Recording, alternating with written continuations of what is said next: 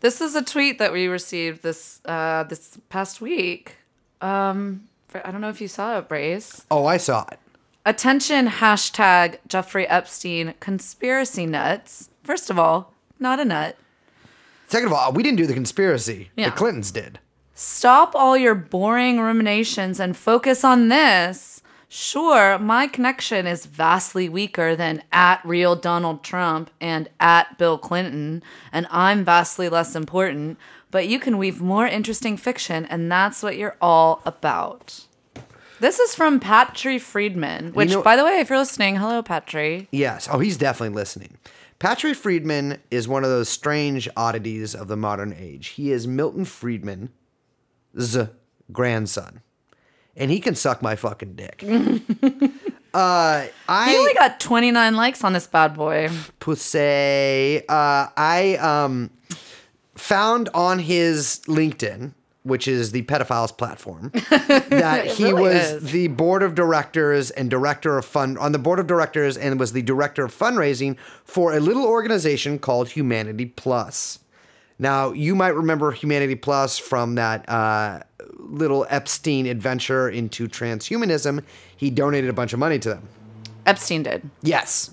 Uh, and he donated a bunch of money to them during the three years that our boy Patri was the director of fundraising. I pointed this out, or someone using our account pointed this out. It wasn't just money, though. He paid the salary of one of the board of directors, correct? Yes. Yes. Correct. I believe that's been in repeat, that's been reported in at least the New York Times, if not also the Washington Post. Yes. And uh, it's the, for once they got it correct. Yes, the not failing New York Times, So- as I'm always saying. the winning New York Times. So I pointed this out. Uh, I thought it was a, said another one of the strange-minded details in the case, which it is. You know, I don't think Patri is big enough um, of a player to go on the island, and he had a meltdown. It was it was totally insulting. he was like tweeting like repeatedly at us. He should be honored to be connected to Jeffrey Epstein. It erases it it, it it it it makes it so the connection to his grandfather, Milton Friedman, a pedophile, is sort of- Allegedly, uh, yeah, Grace, allegedly, allegedly. a pedophile. Yeah, it has been alleged by others that he is a pedophile. um, that he and I called him a neo-reactionary. He says he's not a neo-reactionary. On his Wikipedia, there is a section that says neo-reactionary views. well, he apparently he doesn't identify as a neo-reactionary anymore. Well, I'm sorry, this snowflake doesn't just get to identify as whatever he wants. I'm calling him as I sees him. He actually he call that that stems from a Facebook post he made where he calls for a less racist red pill. Yes, actually, a fun little fact about our friend Patri Uh-huh. is that he also ran a blog called PUA for LTR. Mm-hmm. Do you know what that stands for, Brace? Pickup artist for what's uh, Lena Del Raytheon? long pickup artist for long-term relationships. Okay, so, So this is where he posted about why how it was important for married men to be red pilled because they didn't want their wives to be like scoldy, scoldy, annoying wives, and they had to be alpha yeah. And pickup artist style. But he he's now actually a proponent of monogamy. I mean, they all are. All those guys, you know, Roosh. you Yeah. saw how Roosh is now like full Eastern Orthodox or whatever. Yes. Well, I mean, I, I would I welcome Mr. Friedman to the realm of monogamy, and he can monogamously suck my dick for the rest of his life. Let's get you in.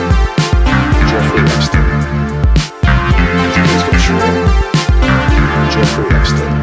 Let's get you in. Jeffrey Epstein. Let's get you in. Jeff, Jeff, Jeffrey Epstein. Come in. Come in. Jeffrey Epstein. welcome to TrueAnon. You always get to do it. Can I do it? yeah. Wait, how do you do it? Welcome. It's Okay. like welcome. Do that one first. Okay. Welcome To? to to Trunon. Kind of stuttered on the not- first syllable. Welcome to TrueAnon. Welcome to TrueAnon, the only podcast that is a podcast about Jeffrey Epstein. Yeah, wow. Podcast twice in one sentence. Let me try it again. This needs some male energy. Uh, the only podcast which is firing Liz Franczak as a host after this if. episode. Uh, hi, I'm Brace. Hi, Brace. I'm Liz. Hello, Liz, and we have, are joined by producer Young Chomsky and a mysterious man who's smoking a cigarette and jacking off. That's not happening. How are you doing? Uh, I've been in the mountains for quite a while now, uh, basically since last episode, and so I have been out of Epstein sort of zone of mind control. Uh, I'm back. Are you back? You're back in it. Yeah. Speaking of, there's a lot of stuff to go over. First off, fuck Larry Celona. Oh wait. Oh, wait. First off, it's true. what? Cameras. Yes. So the Washington Post, Jeff Bezos Bezos paper, mm-hmm. just announced that investigators scrutinizing video outside Epstein's cell find some footage unusable. Brace, what a surprise. I, for one, am shocked. Nobody has suggested that this might happen. Everybody thought these were going to get crystal clear footage of Jeffrey Epstein's cell being not entered by anyone under any circumstances. Right, and him just kneeling down really hard, committing Yeah. suicide, which we all know is what happened. And, you know, it's it's and and the post, you know, somehow notes in this article that yes, uh, Epstein's hyoid bone was broken, and that usually appears in homicides, not suicides. Which you know, it would really help us if we could learn that there was no possibility of homicide there, right? Well, what's funny is it says it was not immediately clear why some video footage outside Epstein's cell is too flawed for investigators to use or what is visible in the usable footage. Yeah, I okay. It's not immediately clear. Mm-hmm. I think it's pretty clear. So. I don't get it. Did the camera just degrade? Like, did it? Did, did it start disintegrating? What? What? What? Did someone spill something on it? It's a fucking camera. It works. It says at least one camera in the hallway Yeah. Well, had footage that is unusable, although clearer footage was captured in the area. in the area. In the area. That's super vague. So it's like you're gonna. I mean, this is. I keep saying, but it's like exactly like on The Wire, where it's just like, there's no footage. There's no footage. No, it's like whoopsies. The one time we did it, we turned the cameras around. We're gonna see something on loop of a bl- of a hallway that could be anywhere, and it's we're we're not gonna see anybody. It is unclear whether the flaw in the taping affected a limited duration of the footage or whether it was a chronic problem in the beleaguered Manhattan facility. Oh, the beleaguered Manhattan facility. I know that's the thing is is it's it's just like they're gonna try to position Jeffrey Epstein as like a sick man who needs help. They're gonna try to position this as like, oh, it's just we need more money for the MCC. You know? Well, yeah, it's understaffed. Mm-hmm. As we know, that's the reason why no one saw it because understaffed. Yeah. And now, you know, the infrastructure's rotting. It's we need it. We need a boost of money in here. yeah. So I don't buy it. So I've actually been thinking about something too. You think they make Anthony Weiner do the hits now? What do you mean? well, he owes them, right? He owes the Clintons. I think that I think I that don't he's think their he man. could. I think he could. He's like a he can like slip through bars and stuff. He's a skinny man. I know, but he's kind of dumb. Yeah, agreed.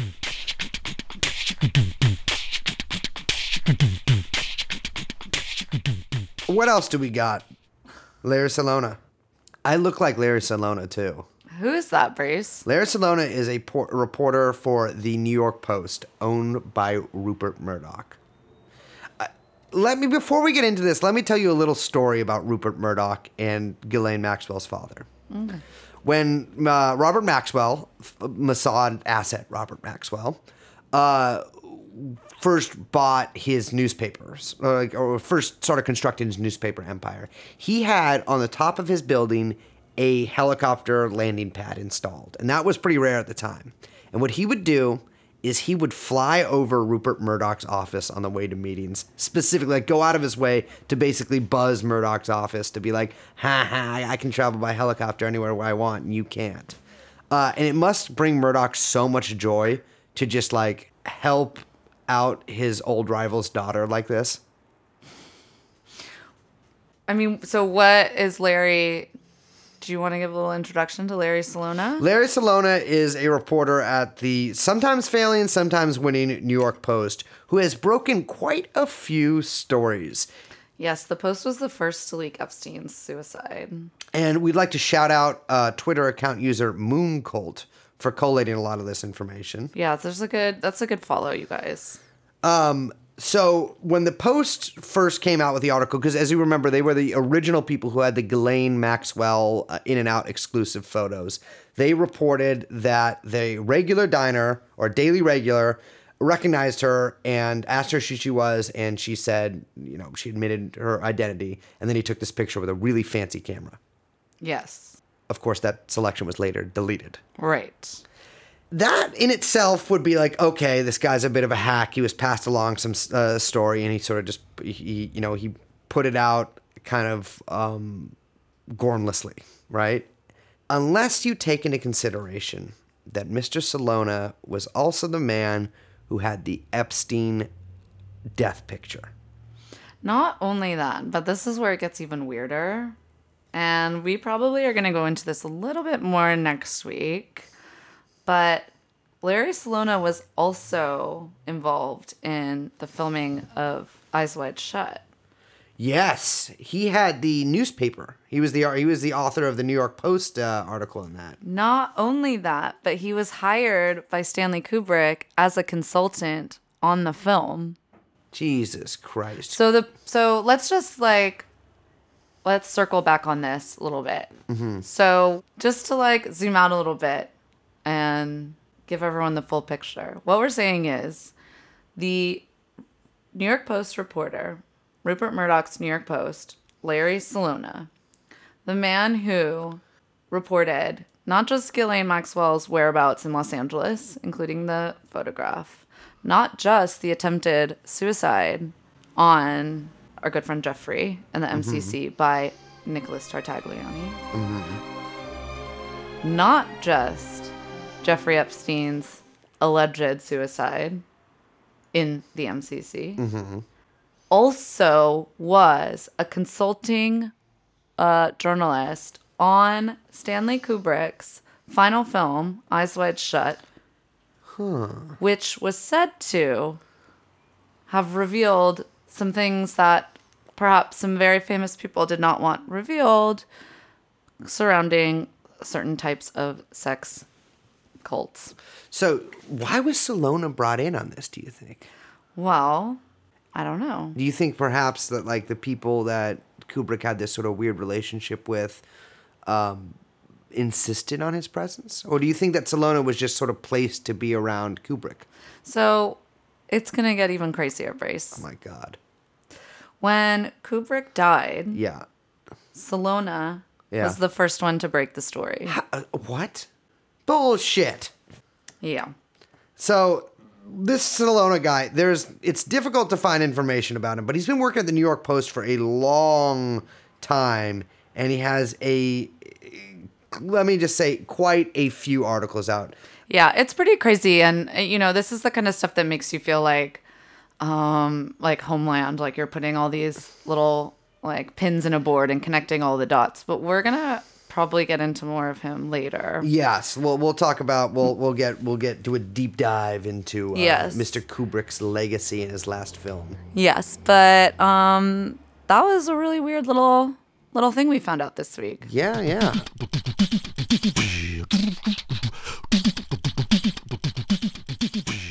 What do we got next? You also were telling me that you've been looking looking into some weird stuff. So first, let's say Zorro Ranch brings to mind immediately a pair of sweatpants that Mr. Epstein owns. and Liz, you discovered this earlier this week, Yes, yes, we were looking at um Jeff Fit Pics, as I like to call it. right? He is swag. Yeah, he's he's got a good look, and that I you know it gives me no pleasure to report this. He's athlete. Is that athleisure? Sure. Yeah. It's kind of like norm. He's like a kind of a normcore. Yeah. Like I He's Brooklyn and Manhattan. yeah I would not be surprised if like he like Supreme uses his like mugshot in their next ad campaign or something. Oh, that'd be excellent. yeah. Um Yeah. So his sweatpants. Yeah, so he so he was a big fan of the monogram. Yeah. and he had sweatpants that said Zorro down the leg. Mm-hmm. But what's the crazier ones is he had another pair of sweatpants that said LSJ For Little St. James. for Little St. James down the leg. Uh, there's no there's no Great St. James ones? GSJ? I didn't see. I think LSJ was But- his baby. I this. I mean, I kind of wanted. Them. I saw them and I was like, oh, those are kind of cool. Do you think we could bootleg Do you them? think that's fucked up if I wore something like that? Well, no, it's sort of like, you know, you're a woman who will never have sex with Jeffrey Epstein on account of your age. that? Brace. what? You're you're too old. I, I'm 20 years old. He likes 16 year olds. Why am I in trouble for this? Um, I think it would be. a- I think it Don't would call be. me old, Brace. I'm not calling you old. I'm calling you too old No. for Jeffrey Epstein. it's it's not an insult. It's like, um, so he so he was basically the man is fitted in straight Epstein wear. Yeah. My God. Yeah, he also it's in front of uh, in front of the manse in New York. He also had uh, J.E. just on the wall. It's kind of like tacky. Like it's like putting your name just everywhere. Like Trump. yeah. Oh, it's a total Trump thing. Just like branding everything Jeff. It would have been awesome if it was just Jeff. Yeah, I know because it's such a stupid fucking name. Apologies to all Jeffs out there. And Epstein is just like not a like cool or if like your name's Jeff, change your name. Yeah, to Brace or Liz. Um. So yes, wh- wh- So you were, but that's not what I was getting at. You told me that you've been a little pizza pilled. yeah, absolutely. Well, I mean, so let me be clear what I mean by pizza pilled. Pizzagate is real, right? But it's also not real. Like all the whole like premise of Pizzagate, which is that like Hillary Clinton has her own ring, blah blah blah. It's being run out of the basement of this pizza restaurant. That was like not real. But all the facts that were reported in some of these Pizzagate websites that I may or may not have been looking at, well, they are real. Does that make any sense? Um, yes. So like so what I'm saying is Pizzagate's not real, but all the facts in Pizzagate are real. Mm-hmm. Um yeah, and some of those facts have led me to examine Zorro Ranch in let's say greater detail. The sex farm. Yeah. Well, the sex hacienda. So, um, our astute listeners might remember that we talked about his New Mexico compound on an episode, and this is what what he called Zorro Ranch, where he was planning on um, a large scale, uh, let's call it insemination project. Absolutely would call it a large scale insemination project. And Brace has been doing a little bit of uh, digging into some interesting sources. Yeah. So one of the original uh, real estate agents that he used uh, to try to find him some property in New Mexico, uh, he didn't end up going with her, but she reported that she looked around, you know, presented with a bunch of places, and then came back to the place where he was staying, knocked on the door, and he answered it, and he was flanked by a bevy of young girls. Epstein was. Epstein was. She assumed they were his daughters. Why is everyone? This is what everyone says. This is not a de- a good like alibi. You can't just say that someone's got a bunch of daughters who has who has like ten daughters that are all the same age? and having sex with him. Well, I mean, it's New Mexico. Who knows what they get up to in the desert there? Um, yeah. So when I went to the, this is what she says. Her name is uh, French. When I went to the door where he was staying, it was filled with teenage girls. I just assumed they were his daughters. I didn't think much about it at the time. So it was actually filled with teenage girls. what does that mean? Filled. it's a room. What is this like the Von Trapp family? filled with yeah filled with teenage girls um his, his so we we we we've gone over the ranch a little bit before to remind everybody uh there is the living room according to the plans is 2100 square feet which is uh larger than the average house in santa fe.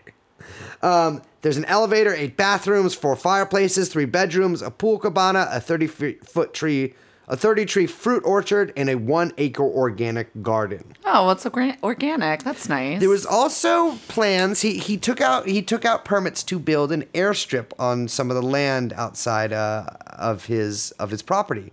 Um, once there were some questions raised about it from the people that were dealing with it in the government, he withdrew those plans and then rebuilt then built the airstrip on like the, the area surrounding his house. Oh, Yeah. so he just was like, oh, I He just did it anyway. Probably. Well, I think he just wanted a little less scrutiny on it. got it. Uh, so Epstein's ranch, um, it is equidistant. oh, this is where we're gonna get a little weird, you guys. Well, I'm not going to go too into it now, but I can. I want you to. Equidistant from Roswell, New Mexico, and Aztec, New Mexico. Okay, what? Everyone knows Roswell. Aztec is sort of a similar incident to Roswell that occurred around the same time. There was a crash. There was witnesses. In this case, though, one of the witnesses mm, turned out not to be so reliable, and the other witness possibly similar. But there are credible reports from ex-CIA agents that the CIA visited these two men and encouraged them to keep telling their stories. Oh. So the UFO thing. So first of all, UFOs are real. okay, we're getting a little weird, you guys. UFOs Stay with are us. real because what does UFO means? UFO means unidentified flying object. yeah, it's just when you can't tell what something is. Exactly. And there's UFOs all the time. The Air Force has studied them. It's admitted. Sometimes there's things that you, people listeners to this should look up the Phoenix fucking lights because something happened there. Phoenix lights was a little incident where there was a bunch of lights over Phoenix. Thousands of people saw them.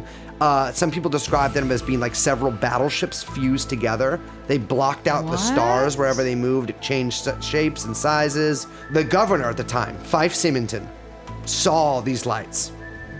Uh, this was in 1997. Saw them flying over, and it, it, at some points they formed a sort of triangular shape, missing the bottom bar. And he called a press conference, and he was like, "Oh my god, I saw that too. Like, I want to figure out what's going on. Like, it's it this freaked me out as well." Uh, a few days later, he calls another press conference where he's like, "We have caught the culprit," you know, and he brings out his uh, chief of staff dressed as a space alien and sort of made a fool of it. And he was people were furious at him. He wasn't reelected. Uh, about a decade later, uh, on on like CNN, I believe, uh, he was like, "Hey." Um, my biggest regret is actually really not pursuing that. After I had the first press conference, I was visited by the government and they told me to make this go away and to make light of it. So that's what I did, and it's it's one of my biggest regrets because I know what I saw. wow. Anyways, back to Epstein. little so- detour. Yeah, so I, I don't know what the Phoenix lights were, but they were ident- unidentified flying objects. Back to Epstein. He is equidistant between these two, uh, let's say, sites of interest. In New Mexico, and so the Southwest in general is sort of been the focus of a lot of this this alien stuff. But also you have Area 51, you have Los Alamos, which we'll go into that a little more in a second, um, and and you have all these various Trinity missile testing site.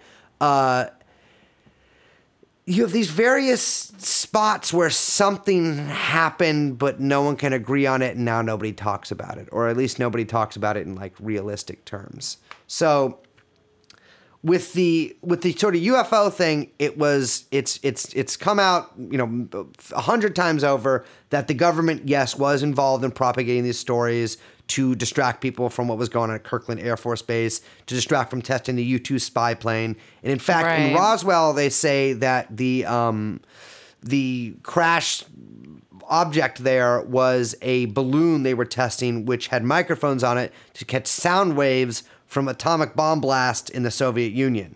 They were doing like a test flight before they flew over the Soviet Union. Well, I mean that sounds like a bunch of bullshit for Yeah, me. that kind of sounds a little funny. if if they were grays, wait, wait, Grays? grays. So you know the take me to your dealer alien. Oh. Imagine him yeah, without little the, little green guy. Little green guy. Well, the gray. The Oh. green is sort of a artist interpretation. They are gray. Uh, they sort of have this soft triangle head, these large eyes. yeah, like you. Yeah. Well, yeah. Yes, like me. Um, and these sort of slit mouths uh, and these kind of thin limbs. Right. They look vaguely humanoid, right? Uh, I mean, they've got their bipeds. They've got four, Sure, four limbs. okay, they got okay. hands and stuff. Um, think about this.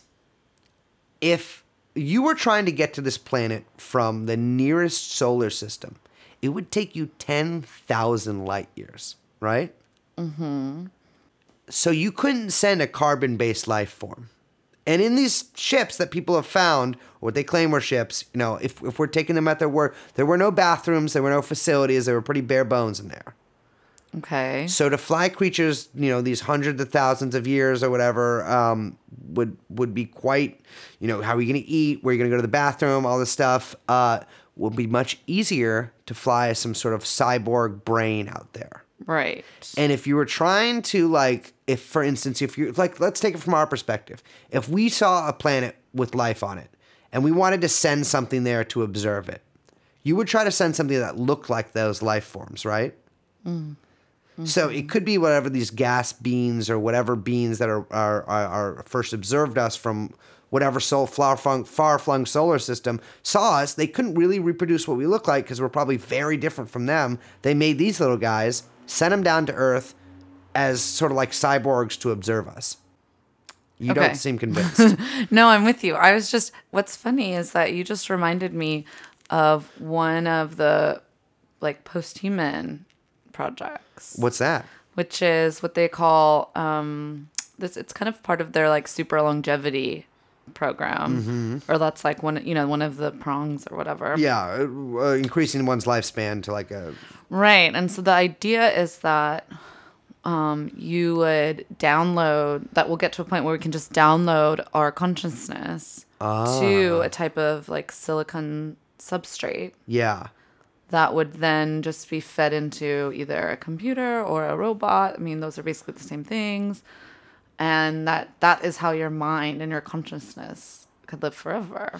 So it's pretty plausible that like perhaps some beings on another planet had a similar idea and actually went through with it. I mean, I I'm with you. I'm with you. Yeah, I mean this proves the existence of God, so I'm not sure why you would be tripping about this.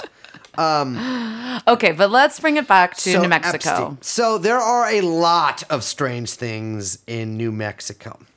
One of the things that, that I noticed on his his ranch was a long building, a sort of dorm looking building. Dorm, D- well, yeah, possibly for staff or dot dot dot. staff, quotation mark staff, Exactly, people who lady was staff. perhaps paying or perhaps maybe not was not paying. Maybe had their right, right. passports um, with bars on the windows. Ugh. There was only one building with bars on the windows, and it is this building. And this looks like the kind of building that you don't want to get put in. Ugh. Yeah. Uh, he, when he's home, his neighbors would say, and I find this to be a really sort of arresting image. He comes home about once at every month and a half, every two months, Mm-hmm. and the lights from his hacienda would blot out the stars. They were so bright. That's so bright. Yeah, well, light pollution's, you know, it can get pretty crazy. But out there, you know, it's a really sparse area. I invite you to look at it in a satellite map. Search uh, Zorro Ranch Road or 49 Zorro, uh, Zorro Ranch Road, and then you can kind of go up into the little foothills. It's pretty creepy looking. It is, It's in the same way that Little St. James, the compound on Little St. James, just kind of doesn't feel right. Mm-hmm. You yeah, know, with the is- temple and with the um, sundial at Little St. James, there's something very odd and off-putting about Zorro Ranch. And yeah, speaking of that sundial, there is a symbol on Zorro Ranch that's almost like a target. Uh, I, and again, I invite our listeners to look this up. It is a there's a square, and in that square there are four sort of like uh, like circles cut up into quadrants, uh, and in the middle there is a little bit of uh, I don't know what you would call it scrub brush in a circle. Uh, it's uh, overall the thing looks like shit. It looks like no one waters it or no one planted anything, and there is like green, fresh grass nearby, so it's not like the, it's not available to them. Uh, there is something about the center of that target and the fact that it is a target that gives me a feeling. That feeling is the same kind of feeling I get when I look at the temple and at that sundial. Like there is something here that is happening that we don't know about and that certainly investigators from the government aren't going to tell us about. It should be noted that in Epstein's parcel of land, there is another parcel owned by the state. And in that parcel, which again is in the middle of Jeffrey Epstein's land that he owns, is a circular building. I think there could be something underground here, I mean, I think that's without a doubt. yeah. Yeah, it's it's. There's another. Sorry, again, I have to go t- tell about a little something. There is sort of a, a long-standing urban legend, or actually, I guess you could call it ex-urban legend, uh, about what's called dulce bases underneath. uh, I, I don't know why you're laughing. This is a real thing to I some know. people, uh, which are underground bases. Military bases. military bases, but uh, in the vein of Area 51, sort of secret military bases, where uh, a particular one in northern New Mexico uh, was taken over by Greys. And uh, as reported in The Independent, there was a firefight between Delta Force and the Greys that left 60 human beings and an untold amount of aliens dead. I'm sorry, the Independent? Yeah, well, they were somewhat skeptical of the claims. Um, but now, here, wait, I have a question. Uh-huh. Because we're getting, I do, you know, I like to get weird. what do you got? We're going to edit that out. Is this in any way connected, that these military bases, to the Denver airport? I mean, without a doubt. I'm not a Denver airport expert, although I mean it is it is unquestionable that there's something going on there. Yeah. I, think we got to get Governor Ventura on the show. um, but I'm sure it is. I mean, if you build one tunnel, you build a I million. mean, it's right there. It's right there. In Colorado, the Colorado New Mexico border is actually where this rumored base is supposed to be. See, it's all coming together. So the thing is about the, this this base rumor is that without a doubt there are underground bases. I mean there are like proven underground bases Right, yeah. in America, like NORAD and all that shit. Um, I think just like the the the UFO thing was to throw off the scent from the CIA's actual activities by having this fantastical story, or like QAnon was created to throw people off the scent of this story. I think those underground bases in the northern uh, New Mexican and uh, Coloradan deserts are actually covering up the real underground bases elsewhere in the state. this is like a meta. It's a- du- it- it's like double base. yeah. It's like being, oh man, I shit my pants when you actually piss them. No. So everyone's looking for the doo doo while the pee is No, sliding down your leg. Well, it's true. You've done that. Don't say that. Okay, I won't say that. She's done that. No. Um, so I think it's entirely possible that Epstein, or Epstein in conjunction with some other people, had uh, possibly something going on underground here. It's interesting to note too that elsewhere on the like bordering his property is a solar station, and astute readers might remember the uh, mysterious closure of a solar observatory in New Mexico. And I'm reading for NPR here. A solar observatory in New Mexico reopened Monday after being closed by authorities for 10 days, which spawned national interest and speculation into the causes of its evaluations. This was in September of last year. Uh, they say, they kind of make light of it and say aliens weren't involved, but a solar station was closed elsewhere in New Mexico for 10 days. What the fuck is going on there, Liz? I mean, I, I can't tell you. The FBI is refusing to tell us what's going on, says Sheriff Benny House. We've got people up there that requested us to stand by while they evacuated. Nobody would really elaborate on any circumstances as to why the FBI was up there and their, what their purpose is. Nobody will say. There were also Black Hawk helicopters, and this is not like some guy saw a Black Hawk. This is like reported in the news that there were Black Hawk helicopters going around the solar station. Sounds a little funny to me. Yeah, there's some strange stuff going on in New Mexico, Liz. Yeah. I mean, just to. Uh, no comment from me in the peanut gallery. So we're also pretty close here at Zorro Ranch to a little place called Los Alamos. Oh, you've talked. You've mentioned Los Alamos before. Well, something pretty famous happened there, right? yes. So what happened at Los Alamos, Liz? Los Alamos is the home of the Manhattan Project, the laboratory that built the atom bomb and then tested it Yes. Pretty at cl- Trini- the Trinity site. Trinity site. Wow, very close to Epstein's ranch. How close?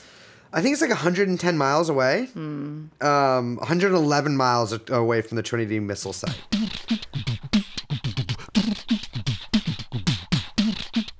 Los Alamos has a little Epstein connection. And that connection is, of course, like many things, through one Robert Maxwell. Oh gosh, he's back. He's back. Robert Maxwell go. again, father of Ghislaine Maxwell. And it's funny, actually, I, I heard him described as the socialist Robert Rupert Murdoch. what? Yeah, well, because he, you know, he was a Labor Party MP. Oh, yeah, he was, and he you're was from he was from sort of that border region of like Czechoslovakia, Hungary, whatever, Uh-huh. uh, where actually it went.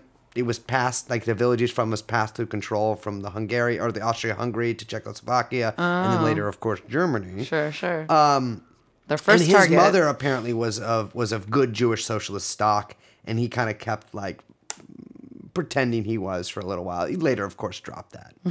so Maxwell, on behalf of Mossad, was bribing Texas Republican Senator John Tower to the tune of two hundred thousand dollars a year.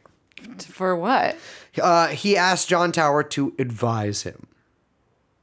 Mr. Tower, of course, advise just means like I need a way to bribe you. What right? year is this in? This is during the Reagan Reagan era. Okay. Uh, to and John Tower promised him, if you pay me, the doors are open, like to anywhere.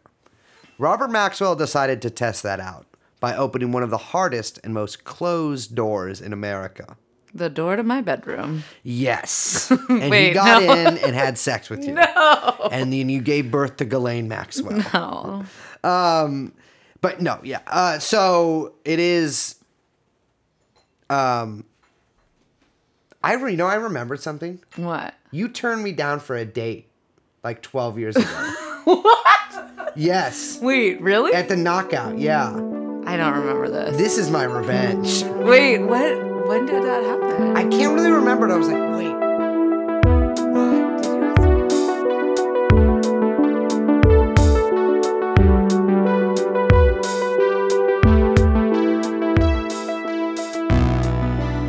So now with that on the tip of my mind, uh, no Tip of your mind. tip of my mind. Uh, Robert Maxwell used his connection to John Tower to get into Los Alamos to sell them PROMIS software. Promise. Promise, P R O M I S. Yes. It was developed by Inslaw and it was as a case management software. That's what they call it. Case management. Yeah. It was Promise was the first, if I understand correctly, and and please mansplain to me if I have this wrong, which I probably do. Um, but it was the first sort of like cross agency um like what you call man quote unquote management software. So between the CIA, FBI, NSA, DoD, um, a way to kind of uh, have a central database of all their sort of information and cases. And it was in a lot of ways, supposedly, the precursor to the um, PRISM program, which, of course, famously was um, unearthed by one Edward Snowden not too long ago. a CIA agent we like. Could be. Uh, yeah, well, the promise is there is a lot of promise to talk about, and in fact, it's one of the longest running Promises, scandal in in U.S. history. Yeah, it was a huge scandal. To long story short, Maxwell got into Los Alamos. Maxwell gives uh, or sells rather Los Alamos Laboratory the PROMIS software, and famously, this software had a backdoor. Oh. a backdoor that could be exploited by people who had the right technology, which at the time is only I think Israel did, uh, or I know Israel did. Right. But he later may have accidentally sold that backdoor to some other countries too. Interesting. What countries do you think? Uh, Soviet Union and China, which actually is cool. Actually, China at the time was uh, capitalist. Um, let's say counter revolution going on there, Right. soft counter revolution, uh, which they won, and the Soviet Union was on its way to dissolution. Right. But um, Not the best time in either country. no, no. But uh, of course, we still staunchly support them, even now. Yes, Mr. G, if you're listening. Yes, come.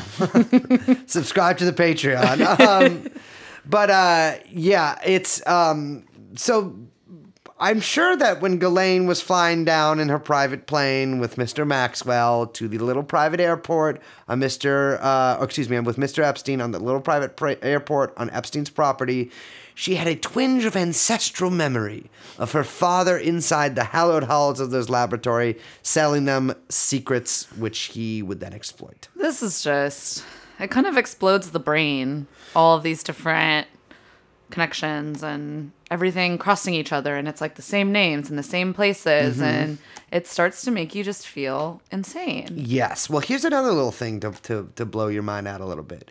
Epstein's Ranch is pretty close to Santa Fe, New Mexico. It's about 25 miles away. Mm-hmm. In Santa Fe, New Mexico, is a little institute we talked about before Which one? the Santa Fe Institute.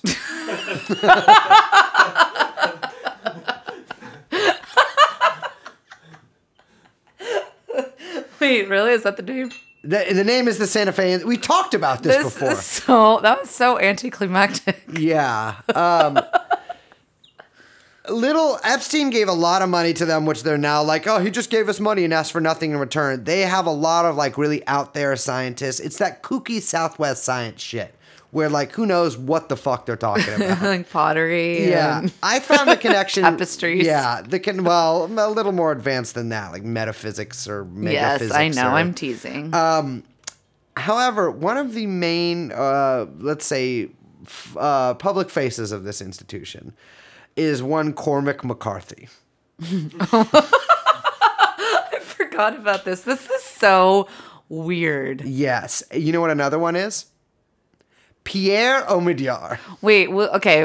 Oh boy. Before we get into Do You want to tackle Cormac first? yeah, let's talk McCormick first because this is a Pedophile. no. Everyone's saying no. Not. That's just you can't just just because you like someone doesn't mean they're not never a. said I liked. I mean, he's fine. He's all right. yeah. Yeah. Everyone read The Road. Oprah whatever. Book Club. Sure. Yeah. There's no country for old men. Yeah. Mm. In yeah, fact, well- this is yes country for young girls. Yeah. okay, so he so tell everyone about Cormac McCarthy, who by the way, this is like in interviews with Cormac McCarthy. Yeah, there's like a long video. rambling video of, of Mr. McCarthy where he's just like talking. It seems like he's being held at gunpoint talking about how great and advanced the Santa Fe Institute is. It's a very strange connection because you don't think of him as much of like a hard science man. No, and they hired him to what was it? Like basically like write copy for them Essentially, yeah. and like do like brand work. yes.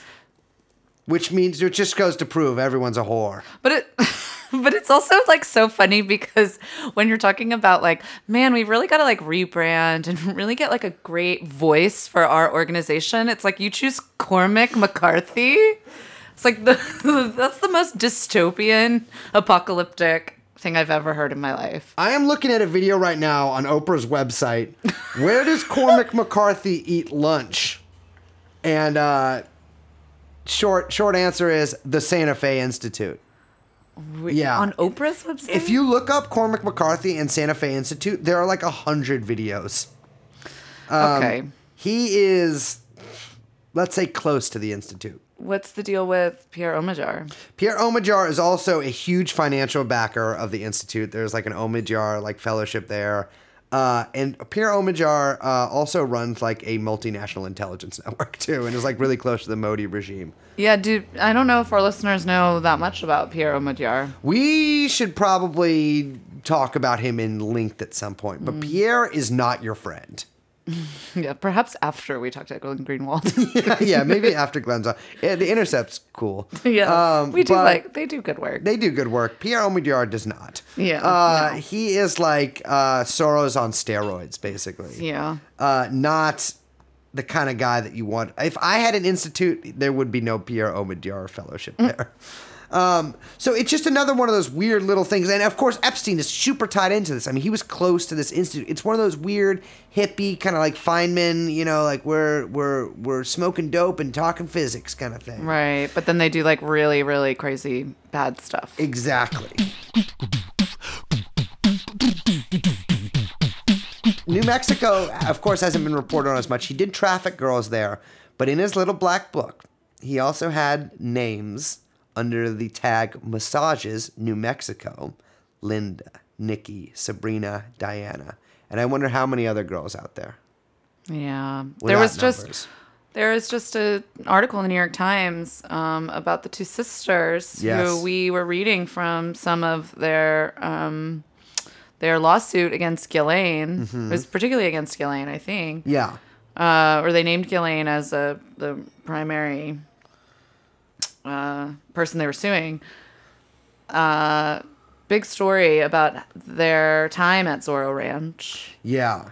And it's yeah, I mean it's it's definitely you should read it. Uh, do not read it on um, what do you call it incognito mode because they'll catch you. uh, but it's it's certainly it's interesting to to note that he bought the the, the property in '93 from Bruce King, who was the governor Yes. And whose son was later Attorney General.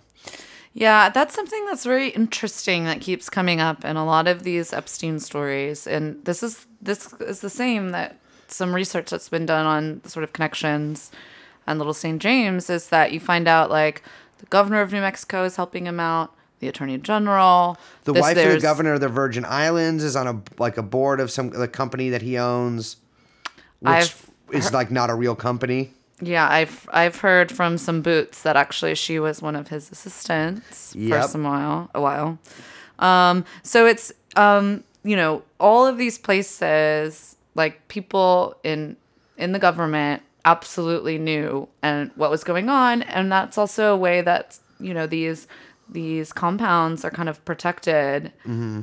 And from like by law enforcement, Yeah, absolutely. And you know, he wasn't when he went to New Mexico, he sent there's actually you can look these up. He has little emails he would send like, "Hey, you know, I'm on the sex offender list. I'm coming there." He wasn't actually on the sex offender list in New Mexico though. Yeah, That's so the he only got- state he was not on. yeah, someone helped him out there. Mm-hmm.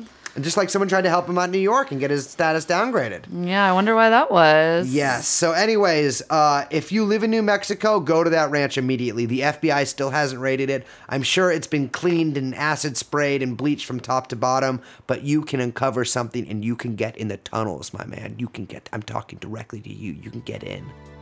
Watch out for those aliens. Yeah.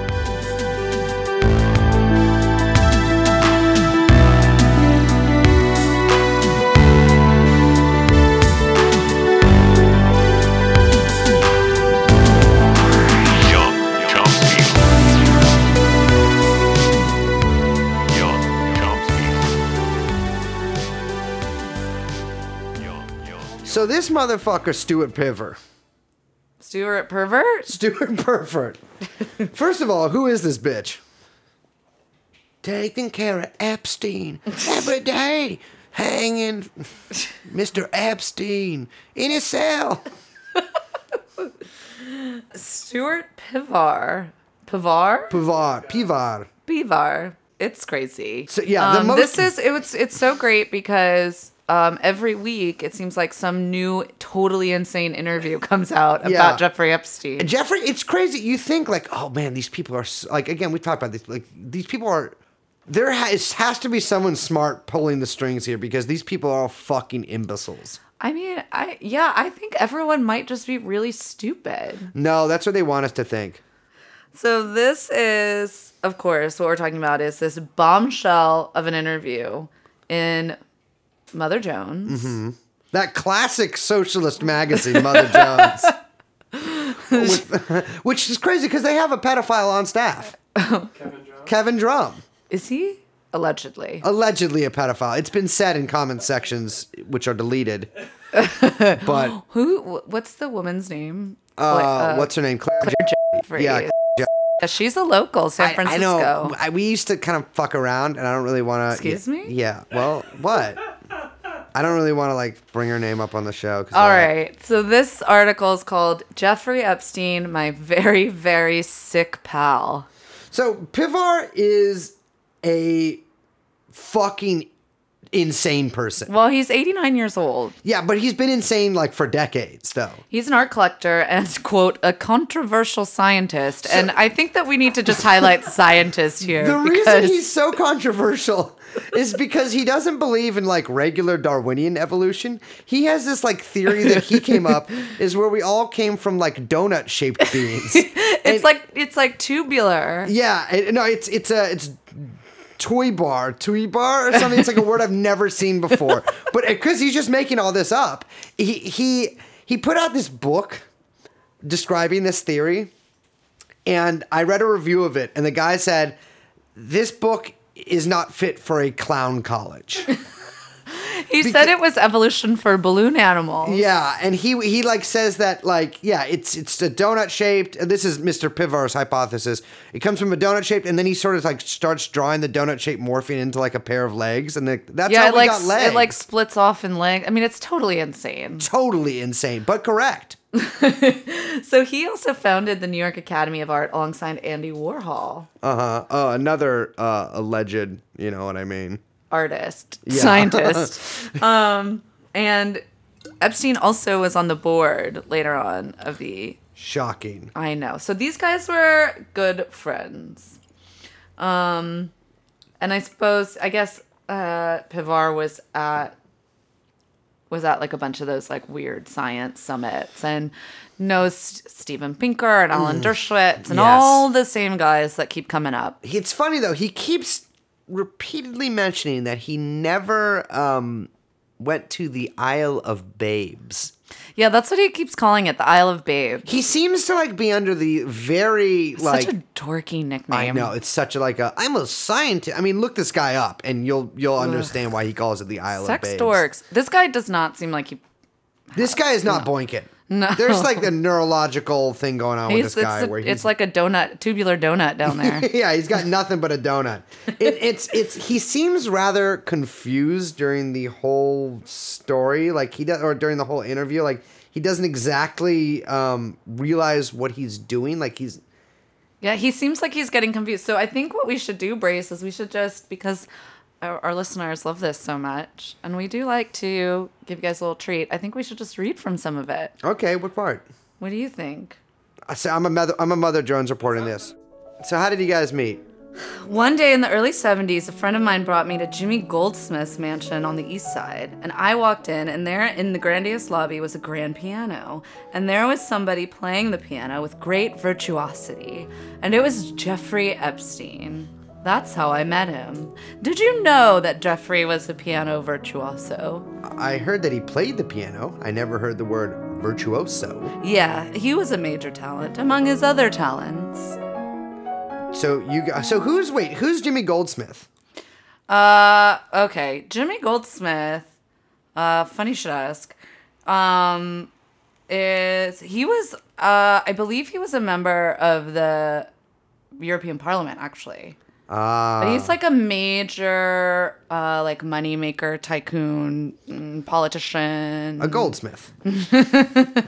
The Goldsmiths actually were, um, um, funny enough, a like rival family to the Rothschilds. Really? Is like an old school aristocracy. My people beat him out. Fuck you, Jimmy. Yeah, he also, um, I believe he was like kind of a right hand, like financier, Uh huh. Mm, financier man to A1 Margaret Thatcher. Oh, old Maggie, Yeah, so pedophile. um, yeah, he's an interesting guy. He's he's a big guy. Uh, I I'm sure he's British. Uh, yes. Okay, yeah, all right. Uh, I'm, I guarantee there's some echoes of Yewtree in this, if you know what I mean. Actually, he's French. Well, French and British. well, okay, yeah, definitely not echoes of Yewtree. This man should have been caught. Um, so I've got to ask right off the bat, what's your take about the current scandal, the allegations? Listen, I'm in mourning for Jeffrey. I understand. The way he died is very immaterial. Do you think he would be the type of person to take his own life? Those things are are trivia to me with respect to Jeffrey and what he was and all that kind of stuff. That's not the issue. I uh, understand. That's not of any interest, really. Jeffrey was an important person. The detail of he happened to kill himself is completely immaterial and profoundly sad. What do you think you know about Jeffrey that the broader public might not know about, you know, who he is as a person? Everything, everything, everything. So you don't think he's guilty of any of the allegations against him right now? Let's put it this way What's the difference between the punishment which befalls a murderer and a serial murderer? It's the same. If Jeffrey was found guilty of fooling around with one 16 year old trollop, nobody would pay any attention. The trouble is, what he did was quantitative, not qualitative. What Jeffrey did is nothing in comparison to the rapes and the forceful things which people did. Jeffrey had to do with a bunch of women who were totally complicit. For years, they went, came there, time and time and time again, and if there was only one of them who did it, no one would have noticed, except he made an industry of it. And why did he make an industry out of it? Because Jeffrey was a very, very, very sick man. For some reason, that doesn't get understood. Did you ever hear of nymphomania? Do you know what that is? Uh, little editor's note here. Yes, I do. Stupid, Brace. Vaguely, yes. what do you mean vaguely? Everybody knows what a nymphomaniac is. It's a girl who is insatiable in her sexual appetite, right? Yes. Yeah, there are men who are like that, and it's a disease. It's called satyriasis. And Jeffrey was afflicted with that. I see. Mm, he couldn't help himself. And this is something I know that. This is something that you observed with him personally as his friend. At close range. You saw him struggle with this. Mm, yes. I mean, Jeffrey was pathological. That's the thing. Yeah, but the idea of framing it as an illness is, Is like amazing. ridiculous. Also, this is like, I mean, so like Dr. Freud over here, by the Yeah. way, it's like this is not a thing that's like diagnosed. This is not a thing anymore. Really? There's no nymphomaniacs or satyriasis men?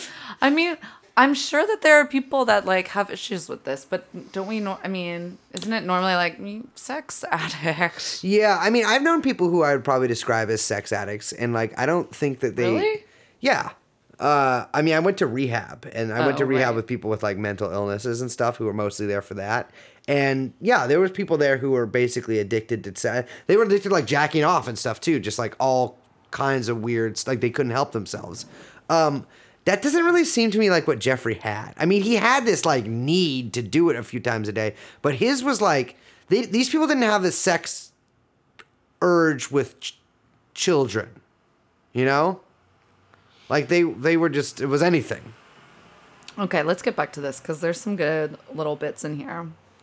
And were there any other moments like that where you became aware of things Jeffrey was doing? Yes, yes, yes. Would you care to share any of those details? Yeah, one time. The point is, Jeffrey was a sick man. Like, people are sick with all kinds of diseases of every kind, especially behavioral ones. There are all kinds of nuts running around. They get guns, they kill people, and all that kind of stuff due to behavioral aberrations. It's interesting to hear from someone who knew Jeffrey Epstein, Well, I knew him quite well for years and years and years and years and years. Who's bringing the perspective that he was a sick individual, that he couldn't help I himself. observed that Jeffrey Epstein was a very important person in the scientific world. Jeffrey brought science to something which nobody else did. Uh, What was that?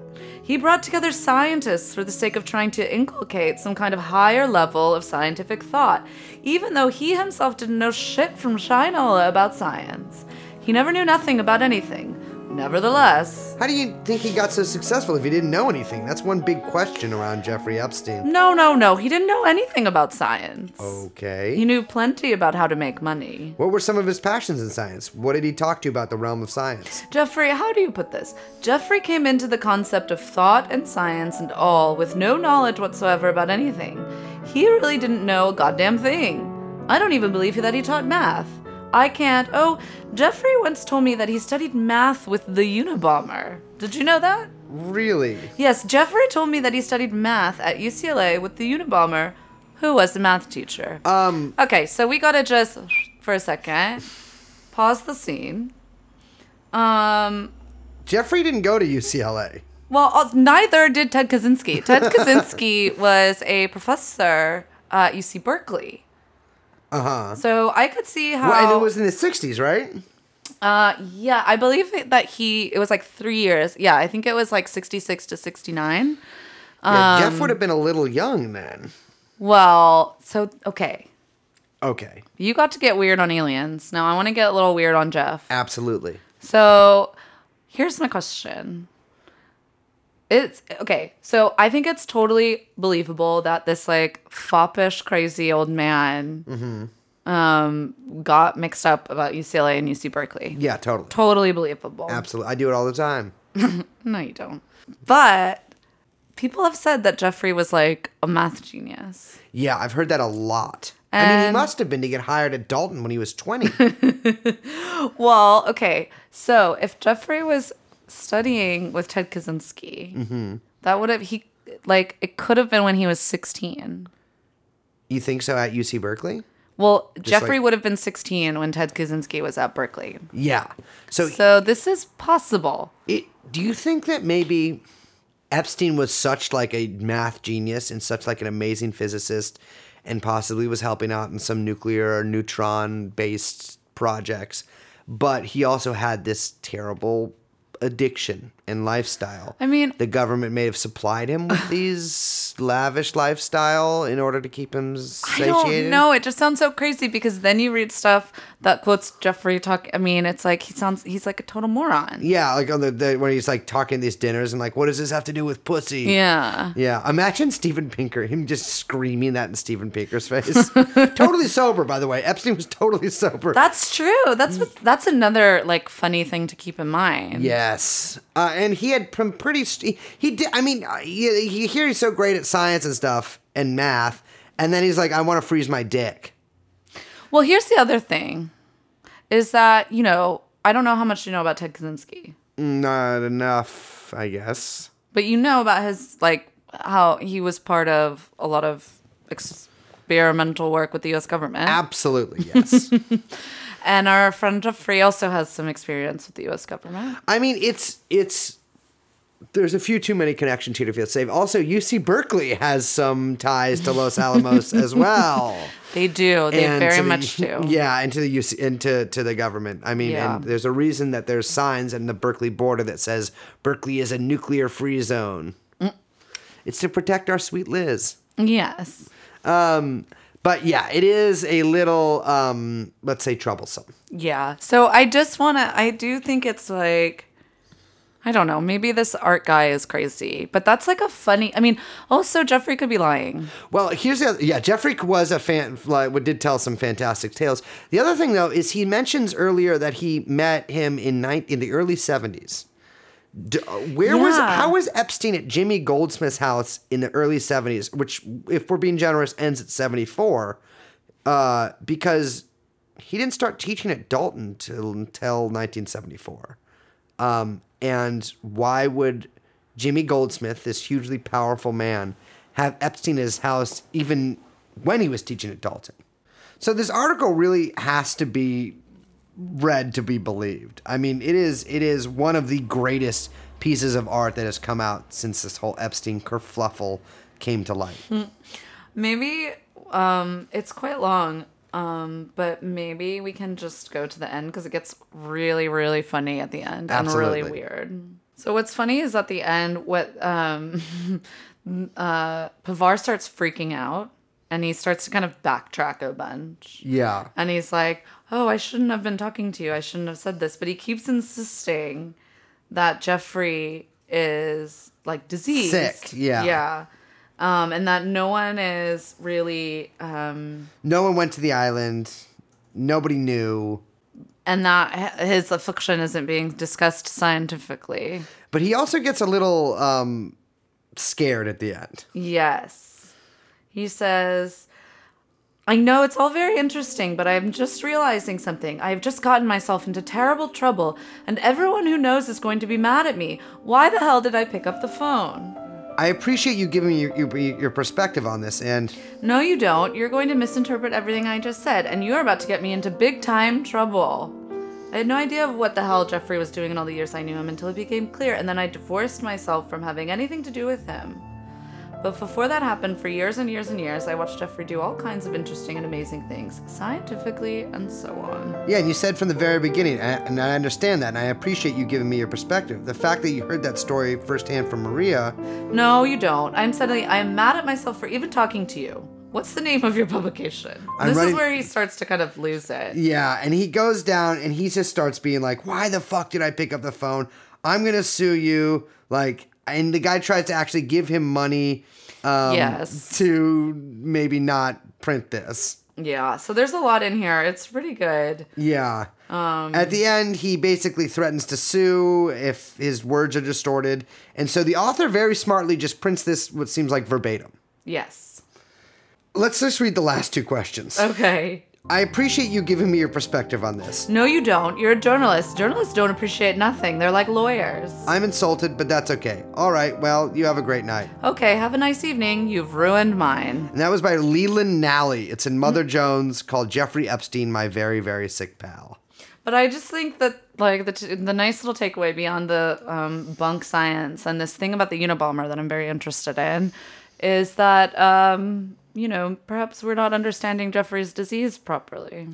Yeah, I mean, he's just a sick man. Well, he's definitely sick with the sickness of death right now, the ultimate sickness. Yes. Um, but, you know, after the Celona connections, I'm not so sure.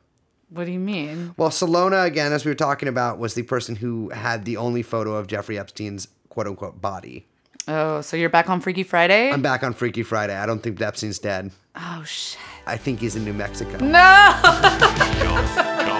If it is correct that a fundamental element of human nature is the need for creative work or creative inquiry, then of course it will follow that a decent society should maximize the possibilities for this fundamental human Well. Thank you for joining us for another episode of um, Barstool Sports. The you don't know anything about the only podcast that is solely for pedophiles.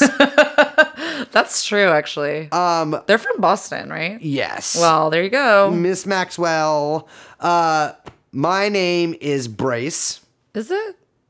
Well, no. My name is Isabel Maxwell, Ghislaine's sister. Oh. Uh, I'm Brace. That is Liz. And our producer, Young Chomsky. We will see you in hell. On the flip side. Bye. bye, bye.